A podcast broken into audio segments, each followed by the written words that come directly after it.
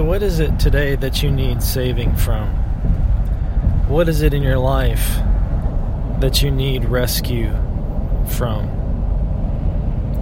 This past Sunday, we talked about Palm Sunday and what it means. We talked about how Jesus came into Jerusalem and people welcomed him as king, and they laid down reeds and they laid down coats as he came walking into Jerusalem humbly on a donkey headed in just so many days for the cross, where he would die and give up his life to save us from our sins, or he would raise again on the third day, showing that he had the power over sin and death. The people had come to welcome Jesus and to shout, Hosanna! Blessed is he who comes in the name of the Lord because they had heard of all the things that he had done.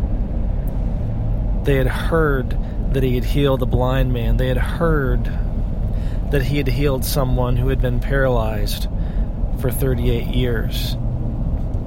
They had heard that he had healed people with leprosy. The story had to have gotten out about how they had seen Jesus walk on the water and Peter's attempt. They'd heard so many stories, and the most recent story that they had heard was about Jesus bringing Lazarus back from the grave.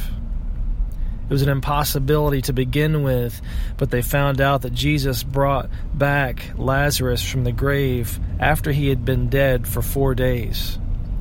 They believed that the spirit would hang around the body in Jewish culture for three days. So the impossible became incredibly impossible on the fourth day. And yet Jesus showed that he could overcome everything and anything.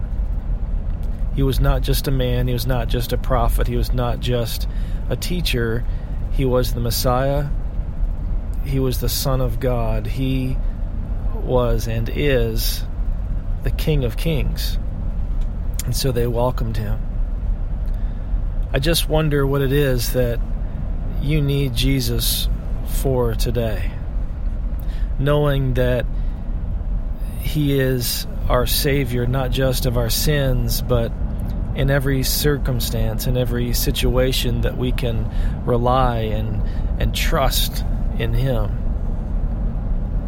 This is a group of people that welcomed Jesus that were in an environment that they needed hope. They were in an environment where they lived under the oppression of the Romans. Jesus was not the first person to be crucified. The people that lived and grew up with Jesus knew how only so many years ago, actually in 4 BC, that there was a a Roman leader who actually crucified 2,000 people. The Romans were in the habit of hanging these people on crosses all along Roman roads and in places where they would be seen and they'd be set as a reminder to not rebel against the Roman government. So they faced those kinds of things. Many of them lived in poverty, many of them lived in situations where they felt like they had no hope. That's certainly not as dire of a situation, probably in your life. But nonetheless, there are no little things with God. He cares about everything. Every stress and every struggle and everything that we face, He does care about and He does love us and He can save us and be with us through all of that. Another title that that Jesus is listed in Scripture is as the Prince of Peace. He is the only one who can bring real peace in our lives. He is the only one who can bring real salvation in every sense of what that word means.